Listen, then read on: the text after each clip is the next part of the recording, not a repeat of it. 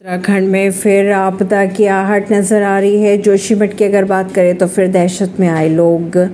मकानों में दरारों के बाद अब पड़ रहे हैं गड्ढे।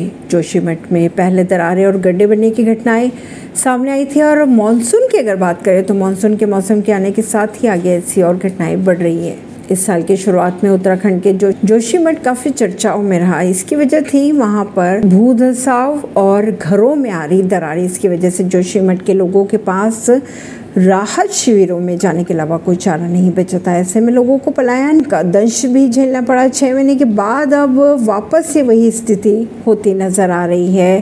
ताज़ा धसाव से जोशीमठ में भू संकलन की आशंका बढ़ रही है। पिछले सप्ताह की अगर बात की जाए तो जोशीमठ में एक व्यक्ति के घर के पास छह फीट गहरा गड्ढा हो गया था, जिसके बाद यहाँ इस शहर के निवासी दहशत में आ गए थे और तमाम आशंकाएँ पैदा होने लगी थी। लगभग छह महीने पहले दो तीन जनवरी को भी इसी तरह की चीज़ें देखने को मिली थी।